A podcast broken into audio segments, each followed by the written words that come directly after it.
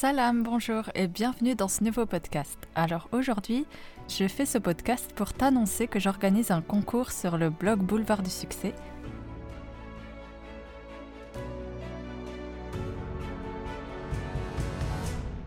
Le blog a dépassé les 70 articles publiés et depuis un petit moment déjà les 100 visites par jour. Alors pour l'occasion et pour te remercier, j'organise un concours. Donc en cadeau, il y a un livre à gagner parmi une sélection de 8 livres que j'ai choisis parmi les meilleurs best-sellers de développement personnel. Donc il y aura au total 8 gagnants. Donc c'est tout simple en fait, il suffit juste de laisser un commentaire sous l'article. Alors c'est pas des livres que j'ai choisis au hasard, au contraire, ils m'ont énormément apporté.